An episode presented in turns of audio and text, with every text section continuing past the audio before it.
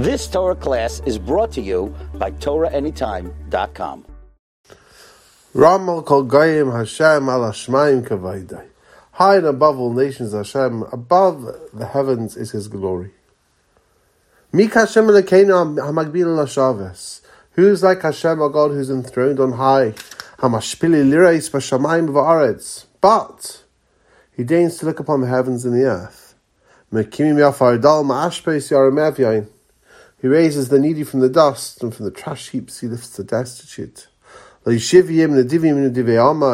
To seat them with nobles, with nobles of people. I transforms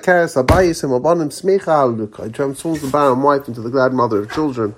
Hallelujah. What is going on here?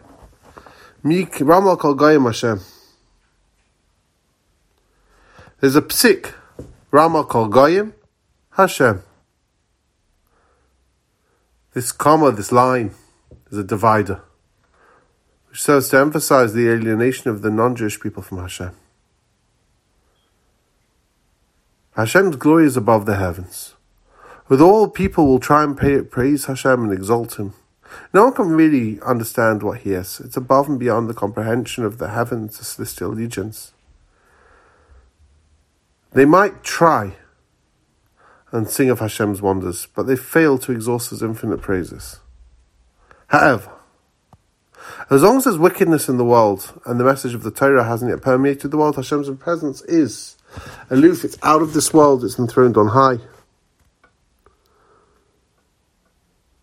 In this world right now, Hashem's name is Yudke. It's not Yudke Vavke. And therefore, the Al HaKadosh says, there's a remes, Hamagbi, is with Yudke. It's Magbia with a Yud. He's on high, and in this world, Hashem's presence is, so to speak, incomplete.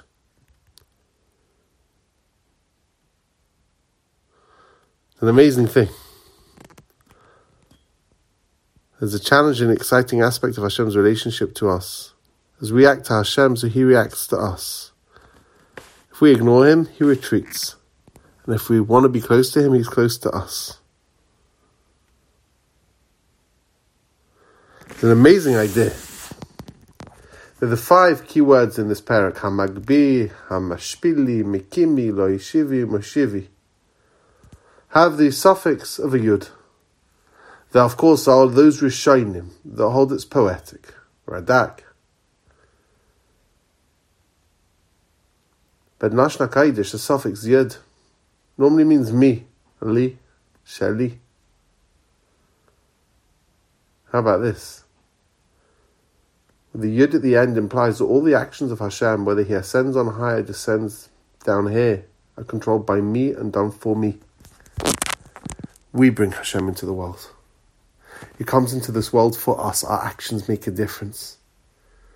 And Hashem responds. He's Mekim Miafaridal. The Sforno says it's Kali Soho as worthless as the just. But it is this degradation, this humiliation that's going to lead to our, our Yeshua.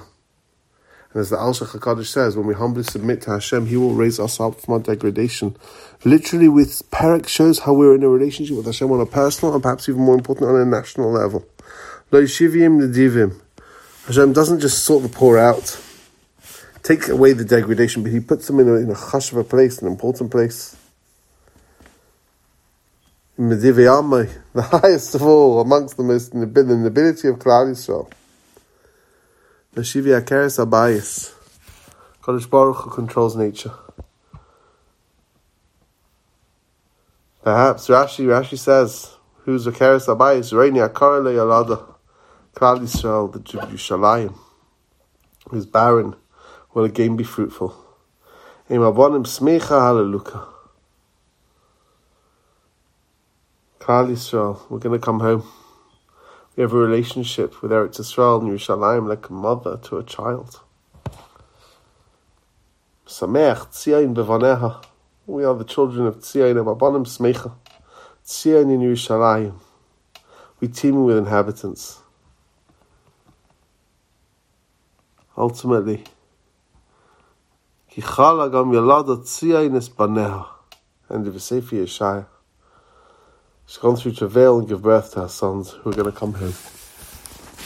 It's the story of the end of the Galus. You've just experienced another Torah class brought to you by TorahAnytime.com.